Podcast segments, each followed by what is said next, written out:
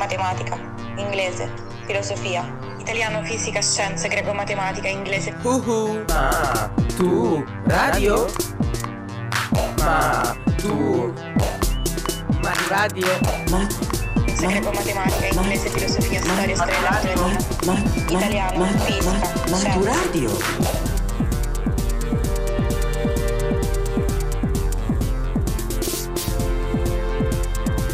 Maturadio.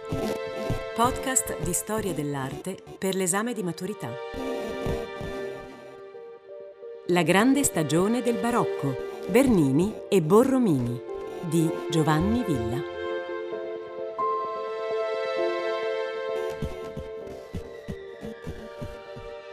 Benvenuti a questa lezione di storia dell'arte. Sono Giovanni Carlo Federico Villa, insegno all'Università degli Studi di Bergamo e oggi vi parlerò di due protagonisti della storia seicentesca, Gian Lorenzo Bernini e Francesco Borromini. Due artisti la cui carriera si svolge a Roma, al servizio della Chiesa e dei suoi ricchi principi, i cardinali e i papi, che come Sisto V e Urbano VIII della città eterna ridefiniranno la struttura urbanistica e monumentale. Sono i decenni in cui vengono innalzate nuove chiese per i grandi ordini come quello dei Gesuiti e dei Domenicani, in cui si tracciano lunghe vie rettilinee che definiscono assi della città adiacenti a importanti chiese, e ogni punto focale sarà poi contraddistinto da una fontana o un antico obelisco. L'intento dichiarato dai papi era quello di riportare la città al rango di una capitale degna di questo nome, erede cristiana della Roma imperiale pagana dopo le distruzioni e i drammi del Cinquecento. E per far questo non si fecero scrupoli di spogliare di marmi e sculture i decori o adattare gli antichi monumenti ancora in piedi. La Roma di primo Seicento divenne una sorta di calamita per i grandi artisti italiani e per chi giungeva dai Paesi Bassi, dalla Francia, dalla Spagna, i primi attori di un rinnovamento che porterà in architettura alla creazione di spazi che ci trascineranno in una giostra di effetti luminosi e cromatici, spazi generati da piante dalla geometria complessa e dilatata, dove il cerchio si deforma in ellisse e il modulo quadrato che abbiamo imparato a conoscere a Firenze con Filippo Brunelleschi si contrae in triangolo, si complica in pentagono. La volta a cassettoni degli edifici classici sarà sostituita da una miriade di esagoni perfettamente incastonati in una struttura che ricorda un alveare. E se sei lati non vi bastano, allora raddoppiateli pure e incontrerete la pianta di una cupola elicoidale che finisce avvitandosi come un fuoco d'artificio verso il cielo. E d'artificio, appunto, si parla in quest'arte meravigliosa che prende la dura pietra e la rende fluida come un'onda in movimento. Tra le arti, la scultura e l'architettura vedrà protagonisti due uomini che segneranno profondamente non solo il Seicento, ma tutta la storia dell'arte occidentale. Due artisti nati negli ultimi anni del Cinquecento, Bernini e Borromini.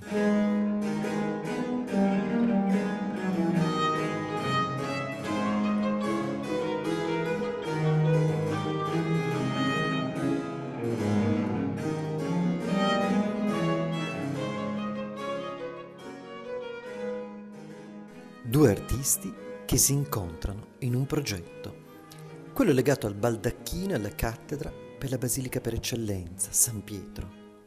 Papa Urbano VIII, un Papa Barberini, decide di creare qualche cosa che possa, nell'immensità della navata della basilica e al di sotto della cupola ideata da Michelangelo, segnare il punto focale della tomba di San Pietro e dell'altare papale sopra di essa.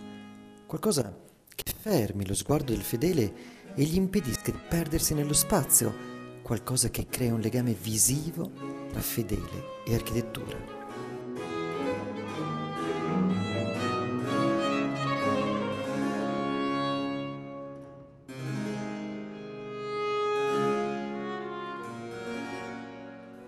Urbano VIII commissiona così a Bernini il baldacchino di bronzo che esiste tuttora e alla cui progettazione collaborerà significativamente anche Borromini. L'esito sono quattro grandi colonne tortili scultoree riccamente decorate con quei rami d'olivo a spirale che celano bimbi intenti a giocare e ove troviamo le api dello stemma papale. Le strade dei due artisti, dopo questo intervento negli anni venti del Seicento, tenderanno a separarsi. Borromini, concentrandosi sull'architettura, Bernini, proseguendosi in una carriera che sarà di scultore, pittore, scenografo, urbanista e naturalmente architetto. Gian Lorenzo d'altronde è figlio d'arte dello scultore Pietro Bernini e fin da giovanissimo ha mostrato un talento che lo farà entrare nelle grazie dei più importanti committenti romani dell'epoca, a principiare dal cardinale Scipione Borghese, di cui coglierà immediata la forte personalità in un busto marmoreo di straordinaria forza emotiva, clamorosamente capace di restituirci il carattere dell'effigiato in modo immediato e diretto.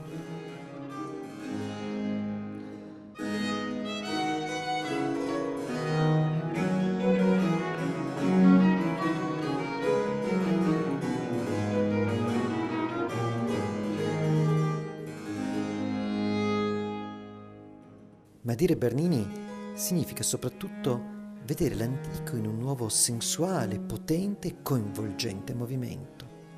Le sue composizioni si apriranno in tutte le direzioni, fino a conquistare il nostro stesso spazio d'azione, rendendoci protagonisti. A lui, infatti, dobbiamo il grande abbraccio del colonnato di San Pietro. Immaginate un tempio con tanto di frontone, di timpano, il colonnato che improvvisamente si allunga, si incurva, letteralmente si mette in movimento tutto intorno a noi, moltiplicando la sua magnificenza. È un abbraccio materno e la gloria della Chiesa che si stringe intorno ai suoi fedeli. Una gloria che per Bernini esploderà poi nelle decorazioni in stucco dorato che sapientemente assembla in architetture che si animano della libertà del movimento delle sue sculture, tingendosi della ricchezza dei marmi policromi sapientemente scelti.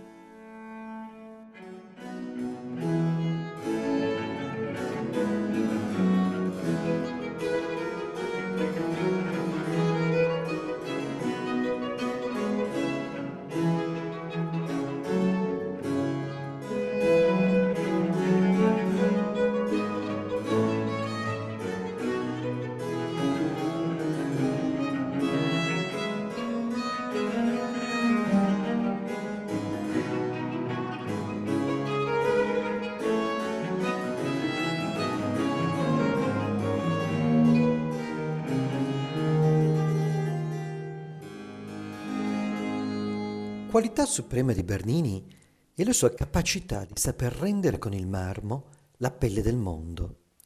Dalle ruvide cortecce al palpitare morbido delle carni, alla leggerezza frusciante delle frasche e dei capelli. Ma come ci riesce? Ci riesce con una tecnica di straordinario virtuosismo.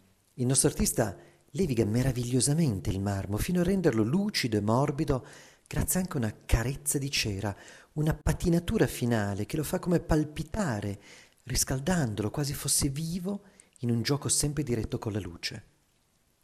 Altrove Bernini gratta il marmo e lo perfora, creando golfi d'ombra dove la luce si incista, si nasconde, oppure lo modella e lo innalza sospendendolo come mosso dal vento.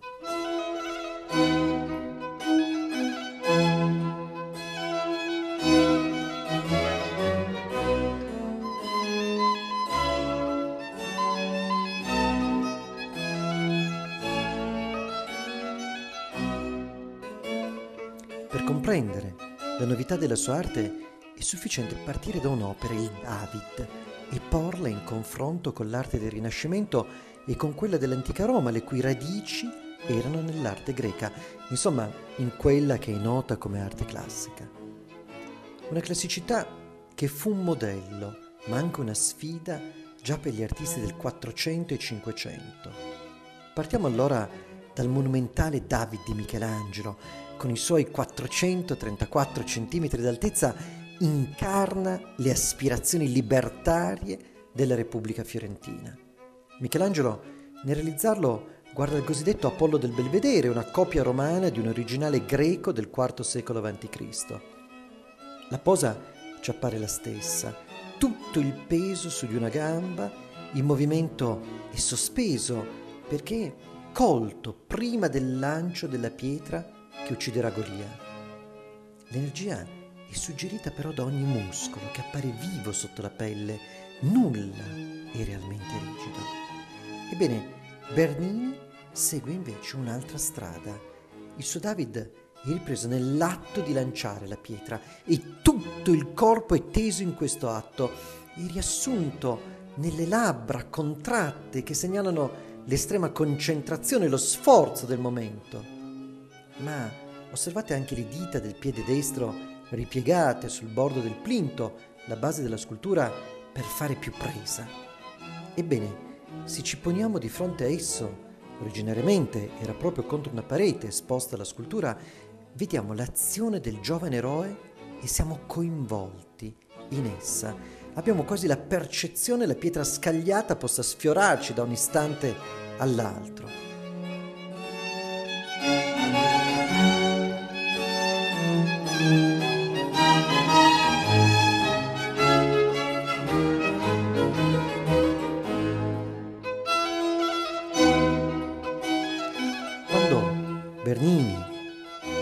Realizzerà la Cappella Cornaro nella chiesa romana di Santa Maria della Vittoria alla metà del Seicento, cogliendo l'estasi di Santa Teresa, userà mezzi analoghi per suscitare un'emozione religiosa.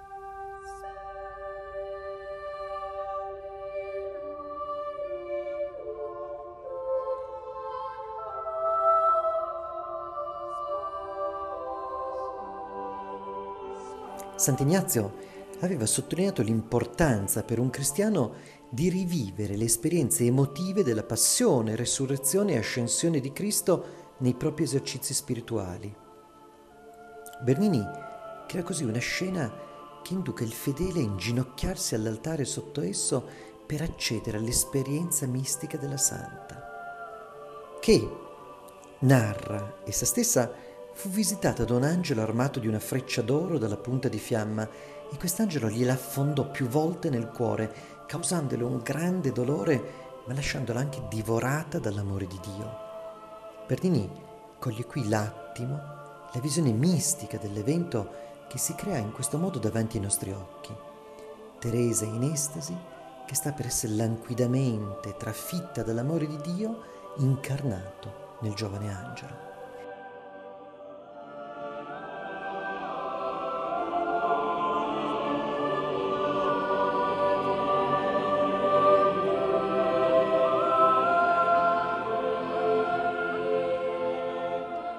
Santa ci viene presentata scolpita in un lucido marmo bianco e appare svenuta su di una nuvola più scura.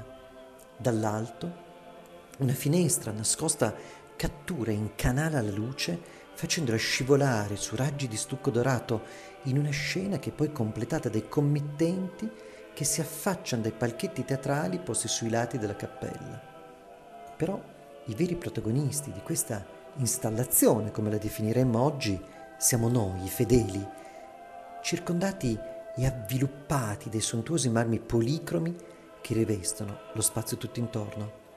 Bernini, in fondo, è proprio questo, è la sua capacità di fondere in un'unica composizione dinamica le tre arti, la pittura, la scultura e l'architettura.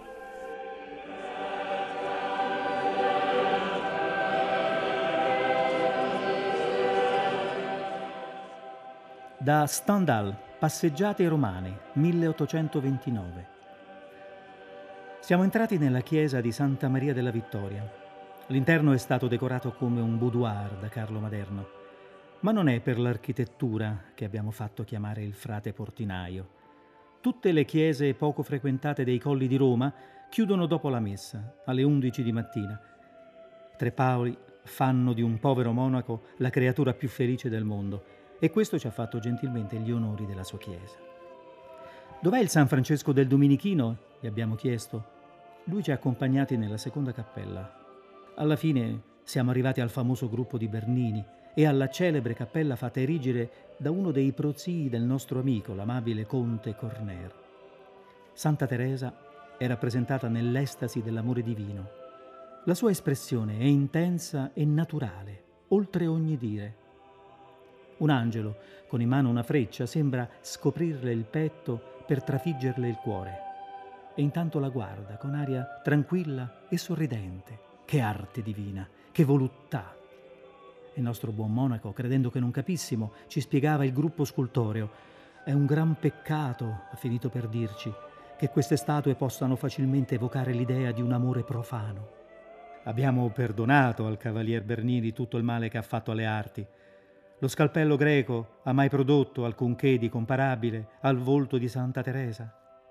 Bernini ha saputo tradurre in questa scultura le lettere più appassionate della giovane spagnola gli scultori greci dell'Ilisso e dell'Apollo hanno fatto di meglio, se vogliamo.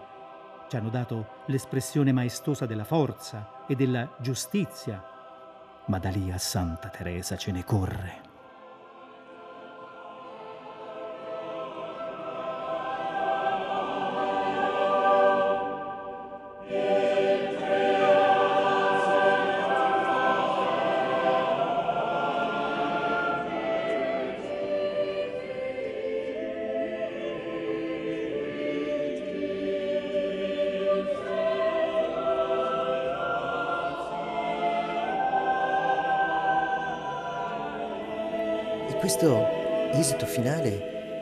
Quanto in fondo Bernini ci aveva già fatto intravedere da ventenne, quando per il cardinale Scipione Borghese aveva realizzato l'Apollo e Dafne, già in fondo una sintesi di tutta la sua arte, perché è un'opera vera, naturalistica, sensuale. Coglie l'attimo in cui il Dio ghermisce la ninfa in cui il giovane Bernini riesce a suggerire l'impeto, l'emozione, il terrore, la delusione, riassumendoli quasi in un soffio di vento. Un vento che ci coinvolge, ci travolge, ci emoziona, tanto da rendere l'opera un capolavoro che da solo sarebbe stato sufficiente a imporre Bernini come uno dei massimi interpreti nella storia della scultura di ogni tempo.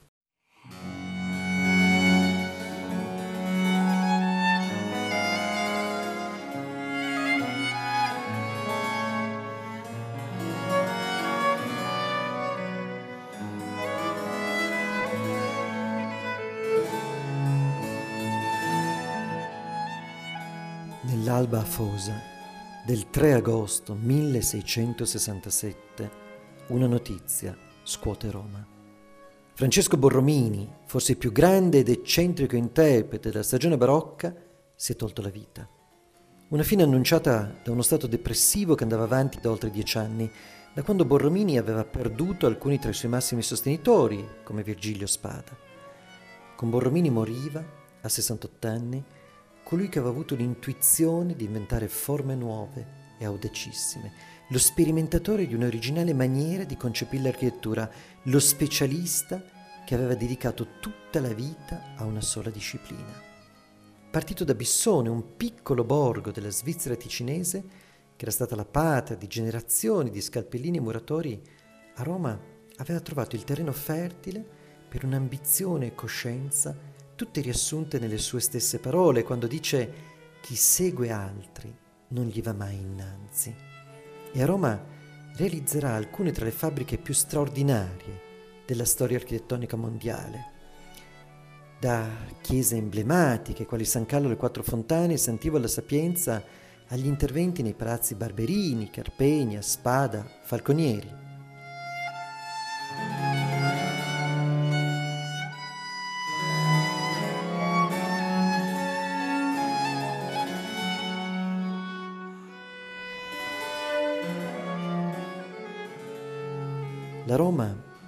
Cui giunge, seguendo inizialmente gli insegnamenti di Carlo Maderno, è tutto un cantiere. E in questo cantiere Borromini imposterà un nuovo modo di modellare lo spazio. La sua avventura è quella di un solitario geniale e melanconico che si addentra nei meandri della progettazione architettonica alla ricerca delle leggi perfette che regolano le forme naturali e il cosmo intero.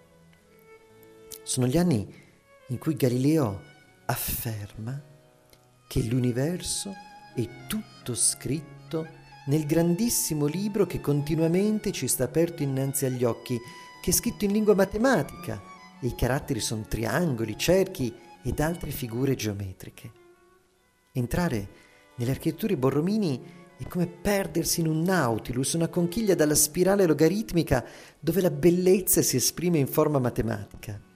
E nei suoi ambienti abbiamo la sensazione di trovarci immersi in una geometria che respira per spazi concavi e convessi, costruiti su pareti murarie fluide e dinamiche.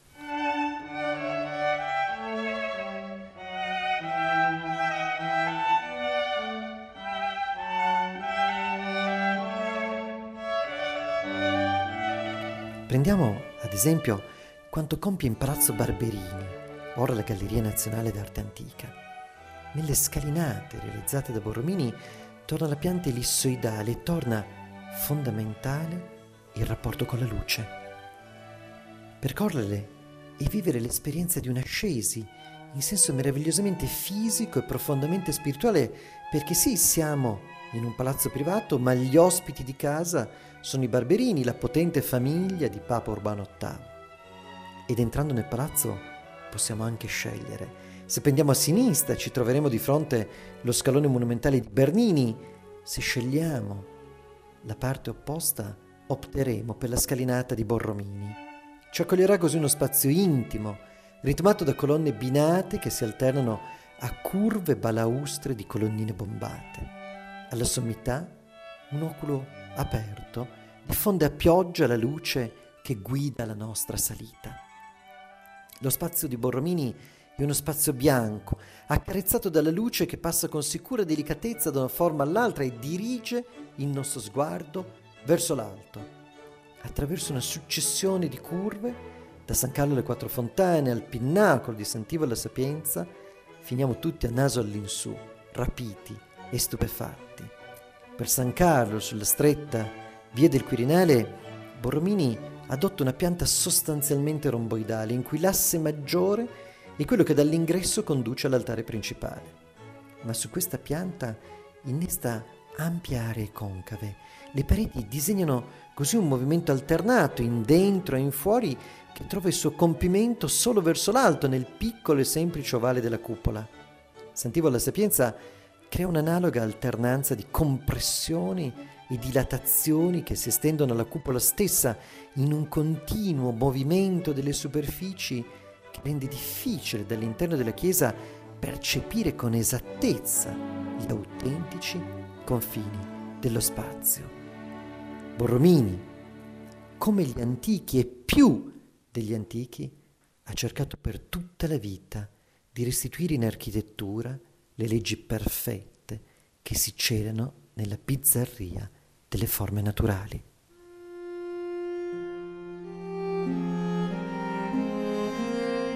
Da Lione Pascoli, Vite dei pittori, scultori e architetti moderni, 1730. Fu nuovamente assalito con maggior forza dall'ipocondria, che a tal lo ridusse in pochi giorni che niuno lo riconosceva più per Borromini, tanto era disfatto di corpo e spaventoso di volto. Torceva in mille orride guise la bocca, stralunava di quando in quando spaventevolmente gli occhi e tratto tratto qual indragato leone fremeva e ruggiva.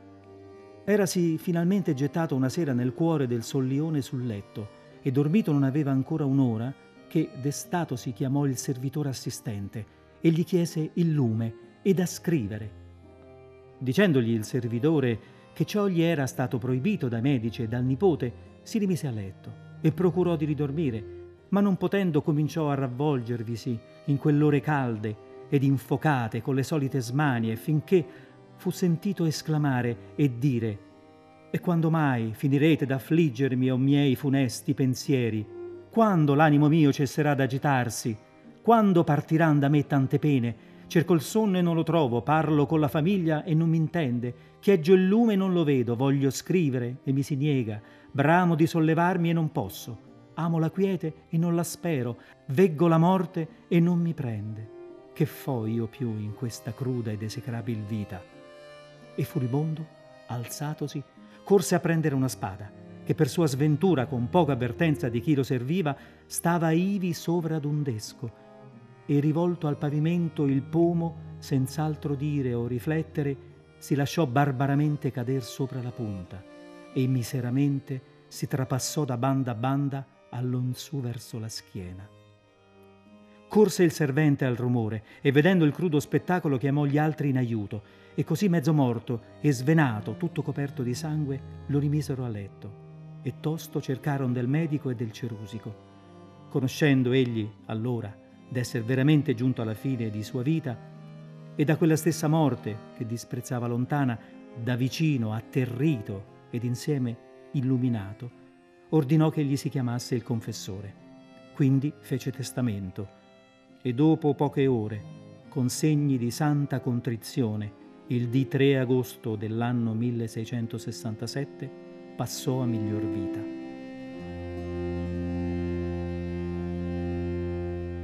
Grazie a una Chiesa cattolica che voleva proclamare il trionfo della fede romana, Bernini e Borromini hanno avuto la possibilità di creare opere fatte per impressionare e coinvolgere, architetture, sculture pitture che dovevano contribuire a rendere lo splendore della fede.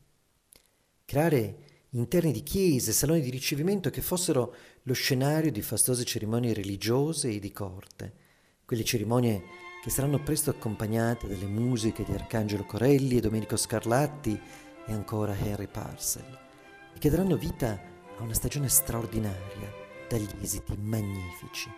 Basti pensare a quanto compiranno Torino, Guarino Guarini e a Venezia, Baldassare Longhena. Guarino, con la chiesa di San Lorenzo e la cappella della Sacra Sindone, apre i confini dello spazio nella loro ondulazione a ogni livello per far entrare sempre più luce man mano che le pareti, avvicinandosi tra loro, salgono verso la lanterna al vertice della cupola. Crea così, con mezzi puramente architettonici, un'impressione di ascesa verso il sacro che lascia ancora oggi senza fiato. E poi riprende la linea a doppia curva della sinusoide, ossia la S che è alla base della facciata di San Carlo alle Quattro Fontane e nel 1679 la dilata nella bellissima facciata di mattoni rossi di Palazzo Carignano.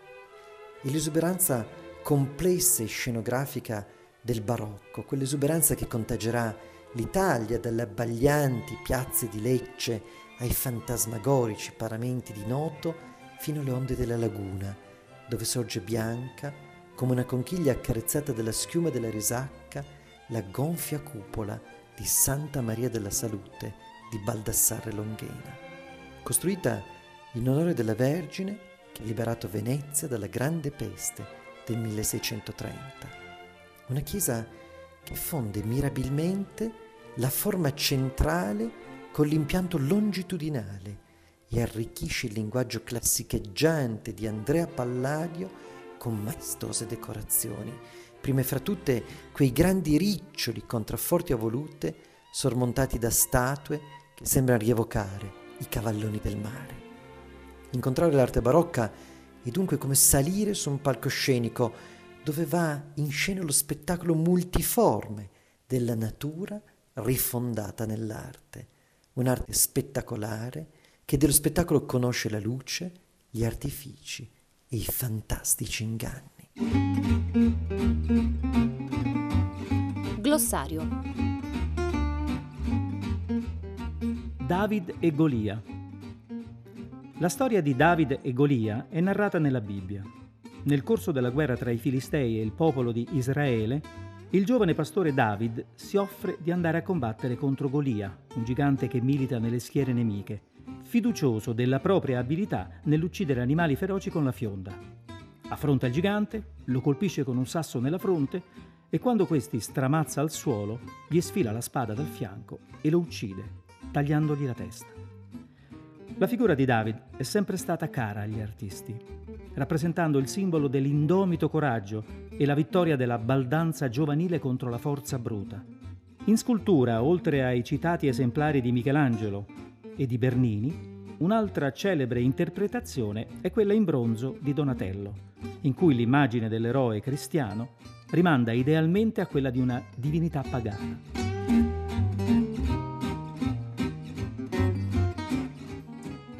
Baldacchino di San Pietro. In termini di arredo liturgico si tratta di un gigantesco ciborio, ovvero di quella edicola architettonica usata nelle più antiche basiliche cristiane per segnalare e proteggere lo spazio che accoglie la mensa d'altare. Nel caso della Basilica di San Pietro, le dimensioni straordinarie dello spazio sottostante l'enorme cupola imponevano un intervento grandioso. Bernini e Borromini compensarono l'imponenza dell'elemento architettonico fuori misura sfruttando il colore scuro e lucente del materiale, il bronzo dorato, visivamente meno ingombrante, e ispirandosi nella forma ai baldacchini da cerimonia che nella Roma di quegli anni frequentemente attraversavano le strade della città durante le processioni religiose.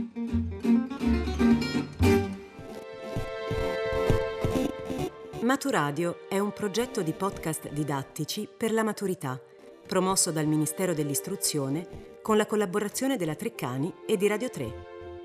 Ideazione di Cristian Raimo, supervisione di Monica Donofrio per Radio 3, regia di Valerio Giannetti. La sigla di Maturadio è di Teo Teardo.